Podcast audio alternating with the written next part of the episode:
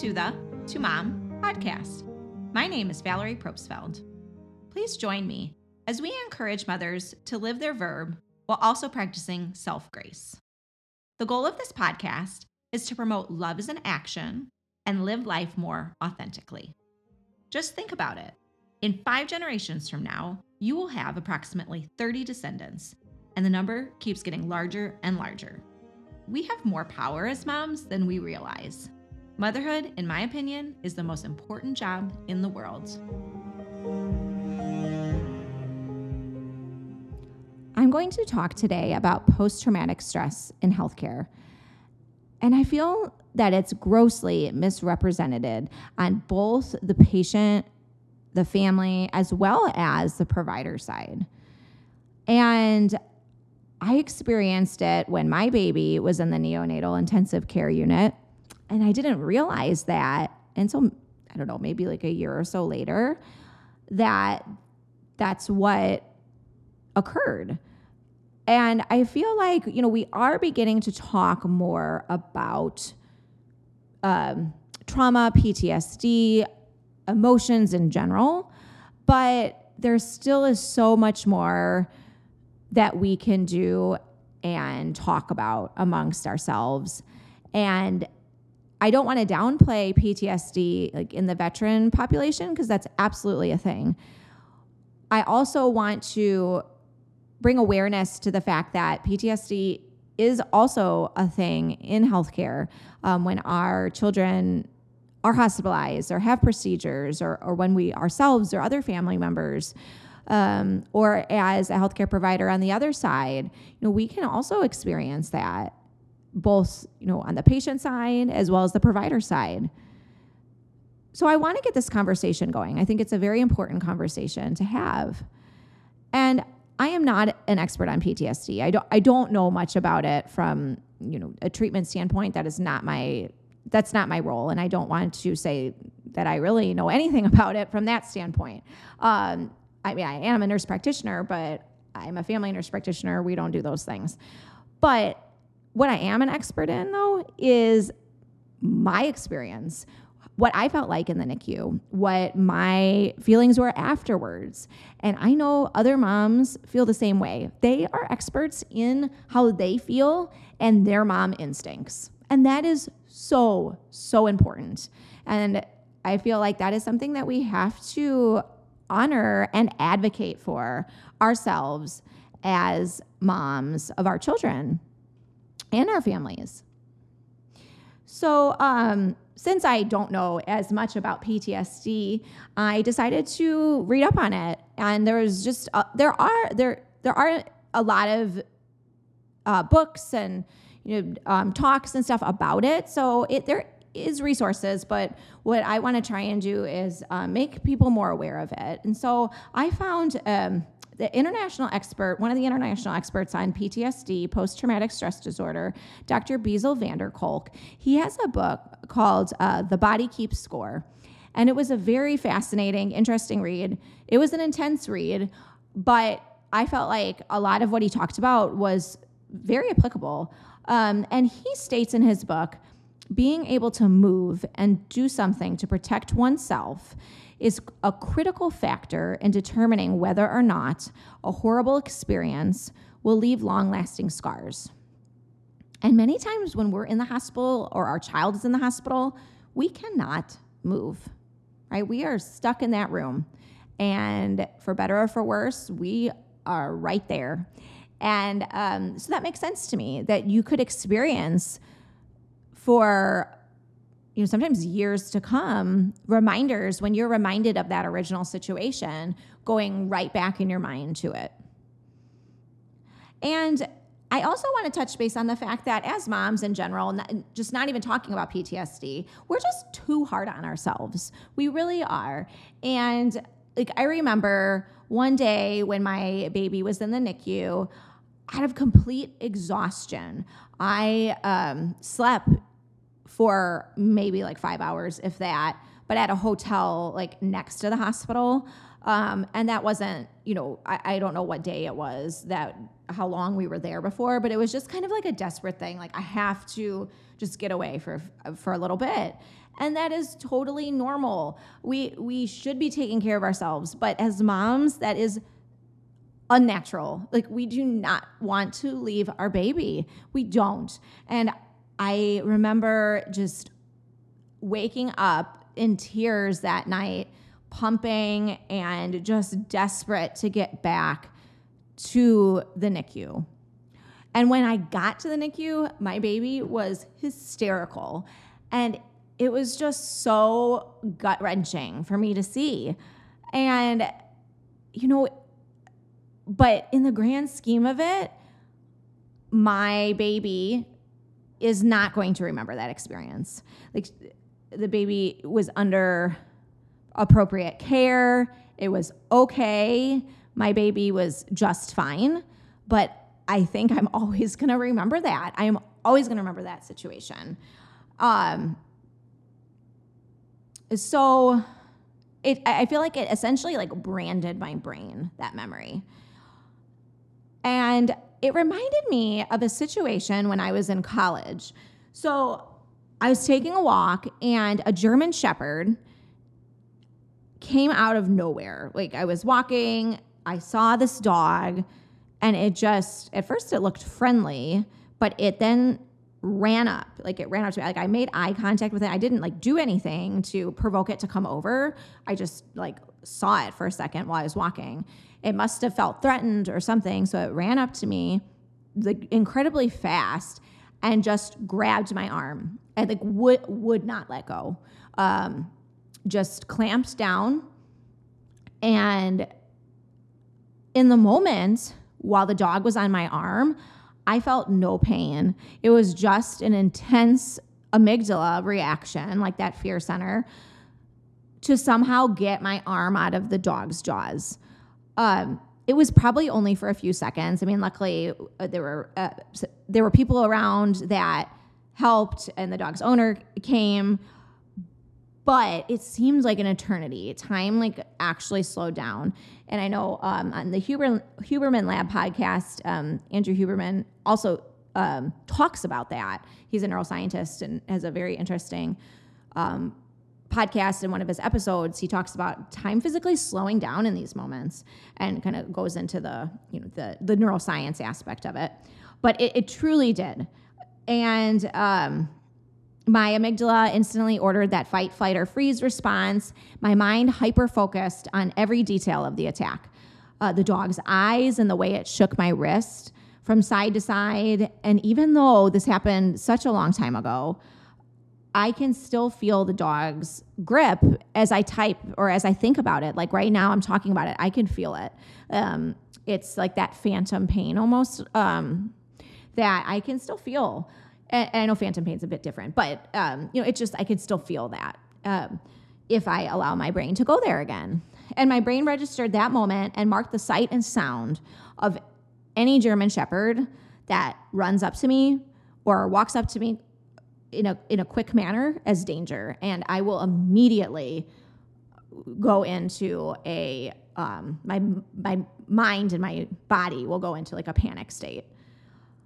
Um, so so this is similar to when we have PTSD. So like for me, for example, I it was very hard for me to go to doctor visits afterwards. I I went straight back in my mind to that, to those feelings, the NICU feelings, and um, it triggered those intense remind reminders of time travel back to that original event. And from that moment on, I was scared and triggered by everything that, like, even remotely reminded me of the NICU. And in fact, you know, interestingly, I also became like that German Shepherd. Like, if I was reminded of it, I got, I, I like verbally would snap at people, like who, uh, like it. It's almost like it was that fight mode. Like there's the flight mode of it, but there's the fight mode, and like I would get frustrated when um, people didn't understand how I was feeling. Like I was just frustrated. Um, like when we had um, times that we had to see providers uh, subsequently, like I just didn't want to even talk with them. I didn't.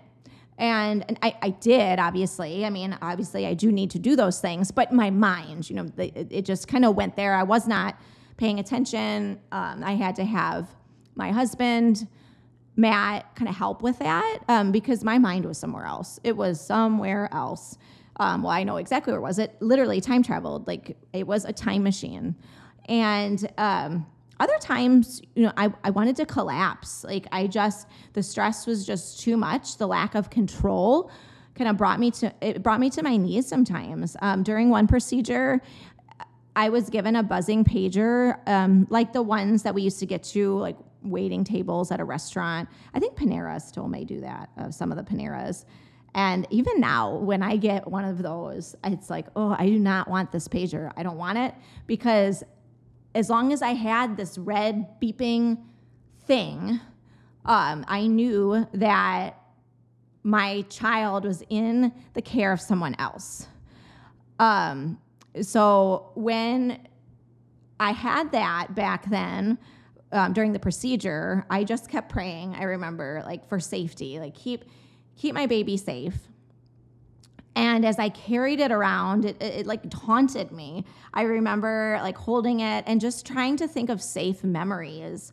And it wasn't like a, a conscious thing. I remember during this particular procedure, like I it was um, around the holidays, so I was just kind of looking at the holiday decorations, and it reminded me of my grandma's house as I as a child and all of her um, like Victorian caroler decorations and the sparkling snow on top of all of those um, little like holiday houses. And it reminded me of safety.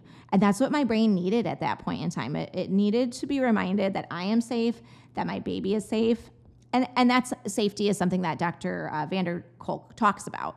So, um, you know, your experience, or if you had, if you've had experiences similar, or know someone, it may not be the same. I'm just kind of sharing what mine was, and um, but I think it is important to talk about. It really is, um, and I mean, obviously, talking about it to a trusted.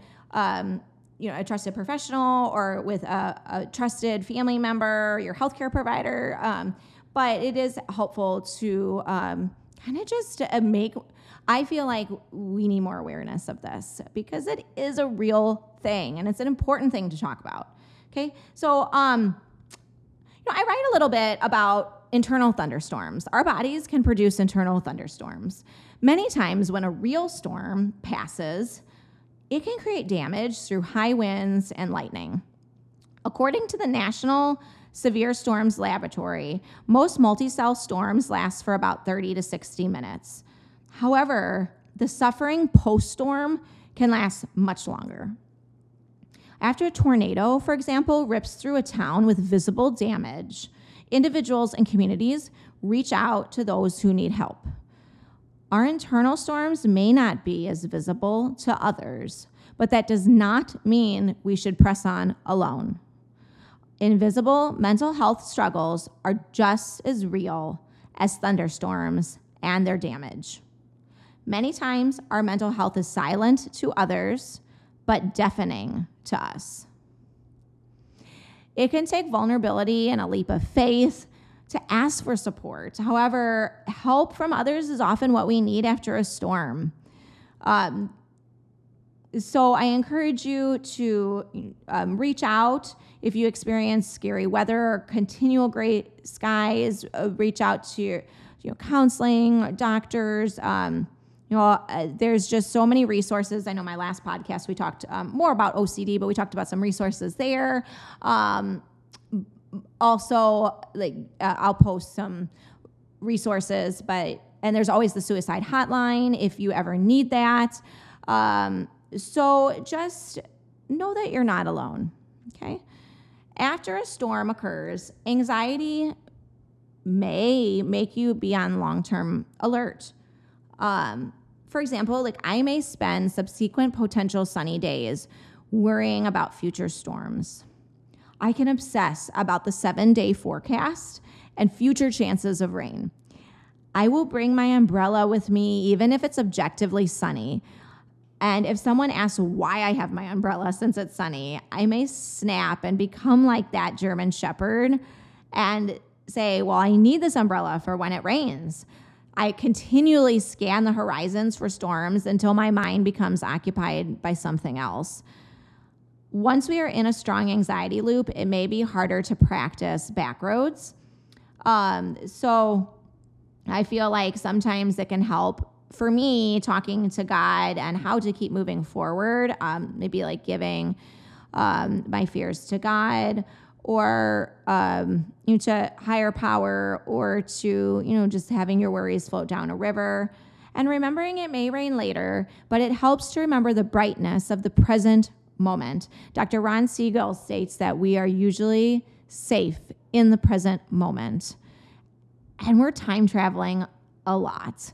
I mean we time travel to the future with what ifs.